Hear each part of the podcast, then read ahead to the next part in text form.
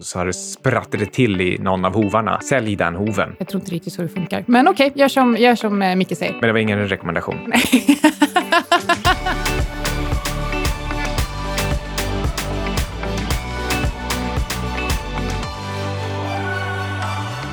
Du lyssnar på Outsiders med Syding och Svan och vi är på väg mot nya uppdrag. Anna, du har ett nytt uppdrag. Jag har tagit mig an ett uppdrag som vd i ett investmentbolag faktiskt. Vad är det för någonting? Och det är inte vårt investmentbolag, utan det här är ett annat som jag jobbar med med fokus på blockchain. Så det heter Blockchain AB och eh, det är Christian Ander som har startat det här bolaget sedan han gjorde en exit från BTCX som han startade 2012. Så han är en riktig egentligen blockchain och bitcoin-pionjär i eh, Sverige. Jag är lite orolig över alla de här uppdragen. Blir det verkligen tillräckligt med tid över för mig och? Nej, men det som är så himla bra är att uh, det finns så himla mycket synergistiska effekter. Du och jag tittar ju inte alls på blockchainbolag i uh, vårt, uh, i vårt VC-bolag. Så att, nej, men det funkar faktiskt jättebra och det är jättekul. Och nu så lanserar ett av våra bolag faktiskt Sveriges första NFT och NFT står för Non-Fungible Tokens. Jag tänker att vi, vi är ganska övertygade om att det här är faktiskt är framtiden när man tittar på egentligen blockchain och krypto överlag. Så jag tänker att vi får köra ett egentligen teknikavsnitt där vi diskuterar den här tekniken eh, lite längre fram. Ja, för non-fungi tokens, alltså svampfria tecken, kan behöva förklaras. Det, det, det är tur att det är jag som är vd och inte du. Jag brukar beställa det där nere på Pizzeria Milano. Jag vill ha en non-fungi, tack. Ja, det där är um, ungefär lika cringy som eh, om du tänker att jag kommer med bakvänd keps, ska försöka smälta in på, en, eh, på ett högstadium eller gymnasium och eh, kommer där, bakvänd keps, orange täckjacksväst, baggy pants och säger eh, “Hello fellow teenagers”. How do you do fellow kids? What? Det lät faktiskt jätteobehagligt. Gör inte det. Nej, och det här är någonting som Facebook håller på med. De försöker desperat monetarisera eh, tonårsgruppen eh, med någonting där de, där de försöker göra häftiga memes för unga människor. De kallar den här eh, grejen som de håller på att betatesta nu för LOL. Hör vad hett och modern. Wow. Ja, så okay. de ska fånga mm. tonåringarna med sitt LOL och vad det innehåller. Det är egentligen så att de, de skördar memes från Facebookflödet och sen skapar de små stories av de här memesen. Och de här kan man då gå in på på ett liknande sätt som Instagram eller, eller YouTube och passivt titta på när memesen flödar förbi i ganska snabba små ja, men story-liknande sjok. Ja, jag kanske borde skaffa det där för att min meme-dealer har, eh, jag vet inte, sagt upp sig verkar det som. Jag får inga memes längre, det är tråkigt. Men idag ska vi inte prata om memes. Eh, vi ska däremot faktiskt nämna bitcoin lite senare. Vi ska köra en slags eh, makrospecial skulle man kunna säga, Det vi egentligen pratar om, är det så bra eller dåligt som det ser ut på marknaden idag? Och hur kan man egentligen handla på det? Så vi kör en liten eh, trattvariant där vi först tittar på makronyheter, vi går in och tittar på råvaror, hur de har rört sig och varför. Och sen tittar vi lite på enskilda bolag, både svenska och amerikanska. Och så avslutar vi med eh, lite bitcoinpris. Vad säger du om det? Låter bra. Det trixiga med både makro och börs, det är att ibland så ska man vara tvärtom och ibland så ska man vara precis med. Alltså ibland springer man med flocken, då är allting precis så bra som det ser ut att vara eller så dåligt som det ser ut att vara. Och ibland ska man vara precis motvalls. Jag brukar säga att eh, man ska eh, köpa på botten, sälja på toppen och vara girig när andra är rädda och sådär. Det, det är nog jag som har kommit på det faktiskt. Ja, just det. men, men det vi alltså ska prata om lite mer specifikt är, vi ska gå in lite på handelskriget mellan Kina och USA. Vi ska prata lite om en recessionsindikator som varnar. Eh, Goldman Sachs spår stigande guldpriser och dollarmiljardären Sam Sell köpte guld för första gången som bra hedge. Och dessutom så har eh, VTI, alltså olja, sett bäst start på året sedan 2001. Och sen undrar vi också om PG&E är ett offer för klimatförändringar och om det är rimligt att ett bolag som ansöker om konkurs fortfarande har ett börsvärde på nästan 4 billion dollars. Och eh, dessutom, Kina och USA levererar kortsiktiga säljlägen. Just det här med bästa starten sedan. Lustigt nog så de där sakerna är nästan alltid strax innan någonting riktigt dåligt händer. Så Ja. i det här fallet så, bästa oljestarten sedan 2001 och vad hände efter 2001? Precis, och eh, både aktier och olja har fått en väldigt bra start på det här nya året och framförallt efter att hösten 2018 var tuff för båda tillgångslagen. Och mycket av den här optimismen beror ju på att den här handelskonflikten mellan Kina och USA verkar vara nära en lösning. Och eh, det man ska komma ihåg är att den här typen av kortsiktiga uppstudsar skulle skulle kunna ge utmärkta säljlägen om vi är på väg in i en recession. Och det här är vad jag har pratat om mycket ofta, eh, alltså rekyler under nedgång. Så se det här snarare som ett eh, bra tillfälle att kanske vikta ner i aktiedelen än att eh, tro att vi är på väg in i en riktigt stor uppgång. Det här är i alla fall eh, min analys och eh, så jag handlar. Men eh, om vi tittar lite på eh, USA då. Vi, delar av USAs regering har varit nedstängd mycket. Ja, vi är ju ofta lite tvärtom. Sådär att när när, eh, när det har rasat ett tag, då säger vi att ah, men det här kanske är läge ändå att gå in och, och köpa kortsiktigt, även om trenden är neråt. När det gäller just att eh, regeringen har varit nedstängd rekordlänge faktiskt. Nu är inte hela nedstängd, utan delar av den. Men det, det här är rekordlänge, nästan en hel månad. Skulle det lösa sig, då får vi antagligen en positiv reaktion. En eh, kanske lite oväntad effekt som man, inte är det första man tänker på när det är nedstängt där, det är att vissa departement som annars tillverkar data till centralbanken, de är nedstängda. Så nu kan inte Fed fatta beslut på dagsfärska data som de ju annars använder, eller? Nej, utan de fattar inte beslut på någon data som är yngre än tre år. Så. Så, men eh, däremot så skulle de kunna använda det här som shadowplay. Och, eh, och- du vill bara säga Shadowplay. och, och, och dölja varför de pausar räntehöjningarna. De kan ju skylla på att de inte har några data att gå på, om de ändå vill pausa. Och Fed älskar ju ursäkter. Ja, så, eh, och lite på samma tema, så eh, New York Fed, alltså en av de här 12 regionbankerna som ingår i centralbankssystemet, de har en recessionsindikator. Den har nu gått upp ganska brant till nivån strax över 20. Kanske inte låter så farligt, men eh, de senaste tre recessionerna kring eh, 90, 2002, 2001, 2002 eh, och, och 2008, de har föregåtts just av precis likadan rörelse och en uppgång till just över 20. Och sen var det en lite falsk signal, cirka 98. Och eh, eh, då skulle det ju egentligen ha varit recession, så jag vill inte ens kalla det för en falsk signal, utan då var det för att man var mitt i den här IT-bubblan och, och, och, och man svarade också på problemen i, ja, det var valutakris i Asien och eh, LTCM gick omkull där, där 97-98. Så eh, det, det skulle ha blivit recession, men istället så blåste man upp historiens värsta techbubbla. Det här är alltså också goda skäl för Fed att sluta höja räntan om de söker fler ursäkter. Men det där är också lite case in point faktiskt på det här. Är det så dåligt som det ser ut eller så bra som det ser ut? För just där 97-98, ja, det skulle ha varit recession. Det var jättedåligt. Du hade en recessionsindikator som pekade på det, men istället så valde Fed att totalt oansvarigt blåsa upp en börsbubbla. Och alla som lyssnar på det här vill ju ha den typen av stimulanser och börsbubblor. Nej, så skulle Fed aldrig göra. Jo, Pressa upp alltid. priser på tillgångar. Jo, alltså. alltid skulle de göra så. Det är ju själva deras uppgift. Men i, i Kina ser det väl kanske lite sämre ut. För att senaste veckan har det kommit ett antal signaler om svagare kinesisk ekonomi. Till exempel eh, sämsta bilstatistiken på 40 år. Vad, vad säger vi om det? Vad, vad ger det oss för typ av signaler? Kina är verkligen också precis i linje med det här vi diskuterar. Att det kommer massa negativ data. Goodyear har varnat, Alibaba har varnat. Eh, det var den här eh, exportstatistiken är, är riktigt dålig. Och ehm, eh, allt det här passar till och med dessutom in i den här lite större övergången från en eh, exportledd industribaserad ekonomi till en mer intern konsumtionsledd eh, ekonomi. Så det finns anledning att ta alla de här svaga signalerna på allvar, för det är till och med meningen. Precis, och eh, Kina försöker ju lösa det här då. Eh, så de de meddelade planer på sänkta skatter och det är ju för att motverka den här typen av nedgång. Och aktiemarknaderna såklart svarade enligt plan positivt på åtgärden. Eh, men det här är då som återigen kopplar tillbaka till det här. Vi tror att den här glädjen skulle kunna vara kortvarig och att det kan ge oss ett bra säljläge. För det handlar ju om en strukturellt planerad nedgång och mot, motgärderna är främst för att bromsa hastigheten i marknadskorrektionen. Mm, och jag tycker man ska ta med sig att varje gång som det går ner lite fort och det kommer dålig data, som den här eh, riktigt svaga exportdatan,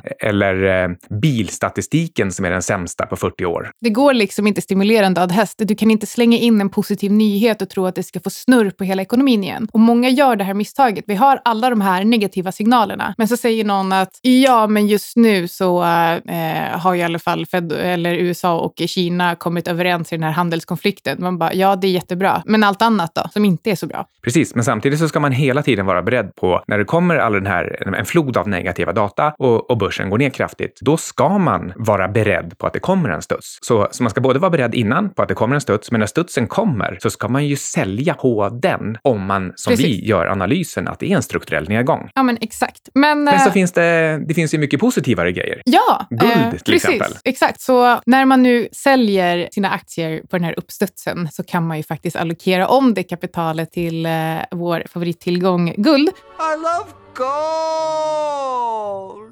Vi har pratat en hel del om att det finns många långsiktiga goldbugs som tror på en kortsiktig nedgång eh, innan vi vänder upp på riktigt och att vi då skulle se nivåer om typ 8 till 900. Jag undrar om det bara är lip service. Du vet sådär som när man själv är lite trött på att försvara sitt hås-case så jo. säger man ja, men det kan rasa först. Ja, det, men, och så kan det absolut vara. Jag, eh, jag tror ju inte att det kommer rasa först, eh, men det, det, är min analys och det tror inte Goldman Sachs analytiker Jeffrey Curry heller. Han tror att guldpriset inom 12 månader månader eh, står i eh, typ 14,25. Eh, och det skulle faktiskt vara den högsta nivån på över fem år. Eh, och om man tittar generellt på den främsta anledningen bakom guldets positiva tongångar just nu, så eh, vi ser ett eh, komplicerat ge geopolitiskt läge. Det är rädsla för recession och centralbanker, och det här har jag skrivit om eh, flera gånger, fyller faktiskt på sina guldreserver. Vet du vilket kanadensiskt guldbolag med gruvor i Colombia jag tänker på som skulle kunna gå upp 500 procent om eh, guldpriset gick till 1425. Skulle det kunna vara Gran Colombia Gold Corp? Hur kunde du gissa det? Är det för att du äger den åt mig? Ja, och åt mig själv. Eh, ja, och eh, de har ju också haft en ganska bra start på. Eh, men vi har också mm, en dollarmiljardär som heter Sam Sell som faktiskt köper guld för första gången. Och han pratar om att det går inget nytt, eller det kommer inget kapital för att bygga nya gruvor, utan allt kapital går till att egentligen köpa upp redan befintliga gruvor och man köper upp sina konkurrenter och så vidare. Eh, och det här tror han kommer leda till att, eller han tycker att det finns en typ av signal här att eh, tillgången på guld kommer att minska och samtidigt som efterfrågan faktiskt verkar öka och det skulle också kunna pressa upp priserna ytterligare. Två spaningar om Sam Sell. Dels så ser han ut att vara minst hundra år gammal, ja. men han investerar i guld. Det här mm. är alltså en, en av de legendariska investorerna som är värd att följa. Och det här är första gången som han seriöst köper guld. For the first time in my life uh, I bought some gold because I think it's a good hedge. Ska vi kommentera att Charlie Munger har, har kallat det ociviliserat uh, att äga guld? Ja, och jag tycker det är väl inte så himla farligt egentligen att gå ut och kalla det ociviliserat. Ja, men jag tycker att det kanske är lite onödigt. Ja, men framför allt så den som plockar upp en liten sån där förflugen och lite tongue in cheek kommentar och, och tar den som någon slags eh, starkt stöd för att inte köpa guld. Det, det är snarast den mottagaren av informationen som, som eh, gör en väldigt enkel och dålig analys. Absolut. Ska och, vi gå vidare? Nej, förlåt. Ja, vi kan gå vidare till uh, olja innan vi uh, snackar lite mer om enskilda aktier. Ja. Vi ska prata lite Spotify sen. Det ska bli kul. Olja är ju det svarta guldet.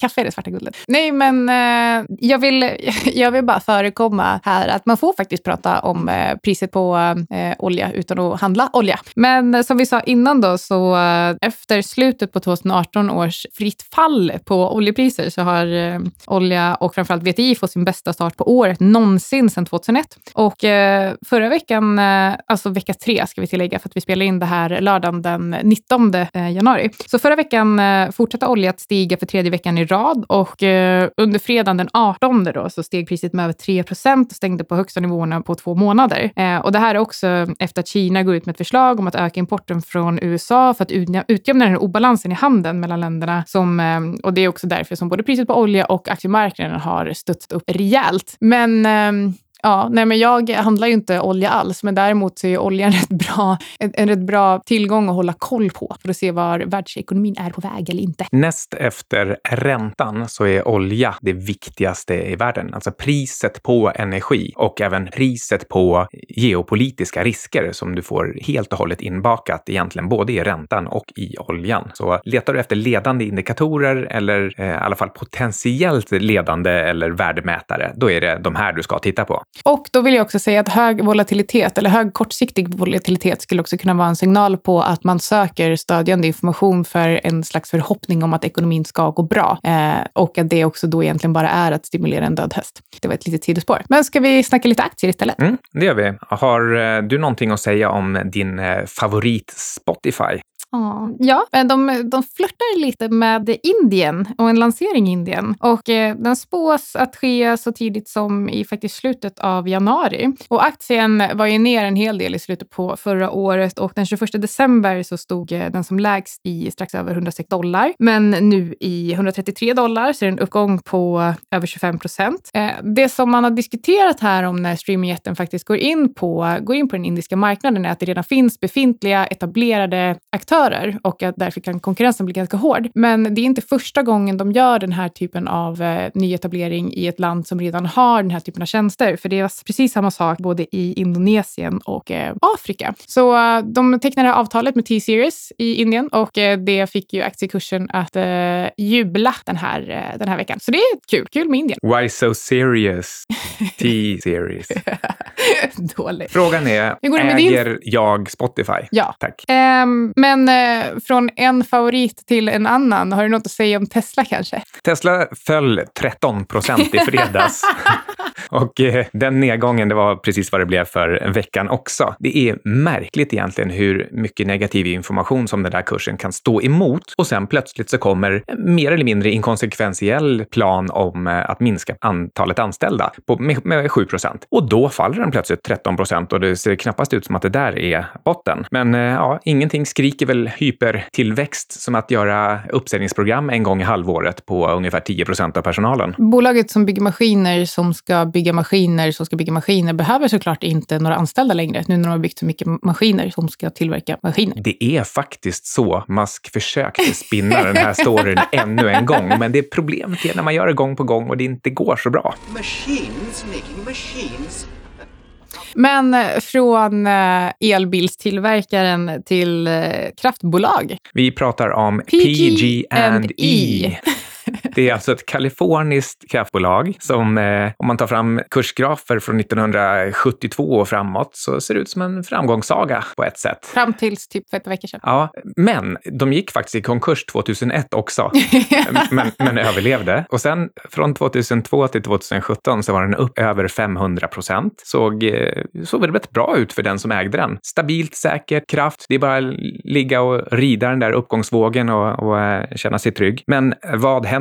Jo, klimatförändringar gör att det blir en eh, utdragen torka i Kalifornien och det gör att det senaste året har blivit eh, rekordmånga bränder. Och då har inte PG&E tillräckligt med pengar eller försäkringar för att kunna hantera alla de här eh, skyldigheterna som de drar på sig. Och det gjorde att de här i veckan då plötsligt säger att ah, men vi kommer ansöka om, söka om Chapter 11. Det är inte riktigt konkurs, det är egentligen konkursskydd, men vi brukar kalla det för konkurs. I slutet av januari kommer de göra det. Och då, då föll de med 60 procent den här veckan. Precis, och eh, vi har ju inte analyserat eh, aktien i sig, men däremot så konstaterade vi att vi tycker att eh, marknadsvärdet på 34 miljarder kronor låter, jag vet inte, i så här högsta, kanske högsta grad för ett bolag som eh, ska gå i konkurs i, inom, jag vet inte, några, några dagar.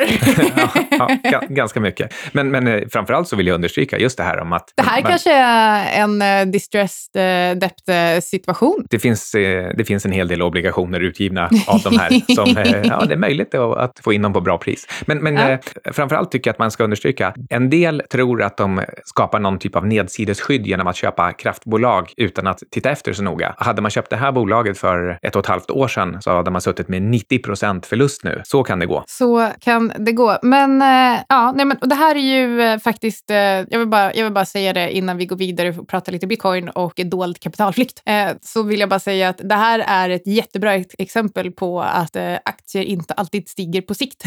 utan att eh, aktieindex tenderar att stiga på sikt. Men eh, enskilda aktier är mycket, mycket svårare. Det är också därför stockpicking är så himla svårt. Och aktieindex är ju aktivt förvaltade Precis. eftersom man byter ut eh, innehaven Ja, hela tiden. exakt. Men vi kan prata mer om, om det i ett senare avsnitt. För det är nämligen så att om du, hade köpt, om, om du inte hade köpt ett aktieindex utan hade köpt alla aktier som inkluderas, inkluderades i ett index för 50 år sedan och bara hållit dem till idag så hade du inte presterat jättebra. Så, eh, ska vi gå vidare till bitcoin? Ja, det händer lite grejer. Är Vi- kryptovintern snart över? Det ja, tror jag. Du menar Alltså, på, tal om, på tal om eh, att förlora 90 procent, eller? Exakt. Det, det kan vara så. Vi har ju pratat om det lite grann i några Ma- månader. Ja, precis. Så man pratar ju om egentligen cykeln här som brukar sträcka sig eh, fyra år från topp till topp och då borde det vara dags att eh, se en ny uppgång starta om cirka åtta månader. Vem har sagt det till dig? Fitrar du? Ja. Det, man, man behöver inte referera till någon annan än sig själv i den här podden. Och, eh, eh, Nej, men, nej, Men- men men- jag, alltså självklart är det här någonting som jag och Christian diskuterar jättemycket eh, i, eh, i bolaget, i investmentbolaget. hur som helst, vi kan göra en koppling mellan en potentiell botten i bitcoin och vad Kina sysslar med i, när, när de utsätts för försvagning och eh, kapitalflykt. Vad gör Kina? Då är det så här. Importen var riktigt svag i Q4. Det var exporten också och det här är tecken då på att det går dåligt för Kina. Men när det går dåligt för Kina, då vill man också föra ut kapital ur landet. Alltså de som är där vill smita och smita undan de kapitalkontroller som finns. Mm. Och då råkade det vara så att nu när importen var så svag, importen från just Hongkong, Ja. eller nu ska vi säga, importen... Nej, du menar... Jo, nej. Jo, importen i Kina var svag, men importen från Hongkong var jättestark. Exakt. Och det betyder ju då, tror man, Mm. att eh, det är i Hongkong som man höjt priserna artificiellt för att kinesiska företag ska betala mycket för den importen. Och då hamnar ju pengarna i Hongkong och då har man flytt ut kapitalet. Smart. Smart efter market. Men det kan då, precis som för några år sedan, en liknande utveckling, leda till att Kina skruvar åt de här kapitalkontrollerna på allvar igen. Och vad blir då enda sättet att föra ut pengar? Bitcoin. Bitcoin. Eh, Och då drar bitcoin. Och det här var ungefär det som en del tror låg bakom den här enorma uppgången 2017. Mm. Så hittar vi en botten här någonstans som stämmer in tidsmässigt i cykeln, någon gång under 2019, slutet av 2019 kanske, Så kanske om cirka åtta månader eller så. Ja, så, så kan vi få en, en rejäl... Det kan vara, liksom vara den här plattformen vi behöver ungefär här. Och nu har vi legat still på 3600 i två månader. Så uh, keep your eyes open. Mm, see you at Harris. Det kanske var allt vi hade. Det var det nog faktiskt. Och eh, hallå, glöm inte prenumerera på vårt veckobrev Insiders. Ni hittar det på sydlingsvan.com. Och det här avsnittet redigeras som vanligt av Alexander Marton. Jag har bara en avslutande fråga. Mhm. Var det så bra som det ser ut eller så dåligt som det ser ut? Eller var det tvärtom? Det är vad det är. Jag tror att den här studsen vi har sett är jättepositivt för de som eh, inser att det blir ett bra säljläge och eh, för de som köper på den här uppstudsen så tror jag att det kortsiktigt är en rätt dålig affär. Ser du det som att den här hästen som ligger ner har fått en elstöt eller ett blixtnedslag och så, så har det spratt det till i någon av hovarna? Sälj den hoven. Jag tror inte riktigt så det funkar. Men okej, gör som, gör som eh, Micke säger. Men det var ingen rekommendation. Nej. Du har lyssnat på Outsiders. Med Syding och Svan.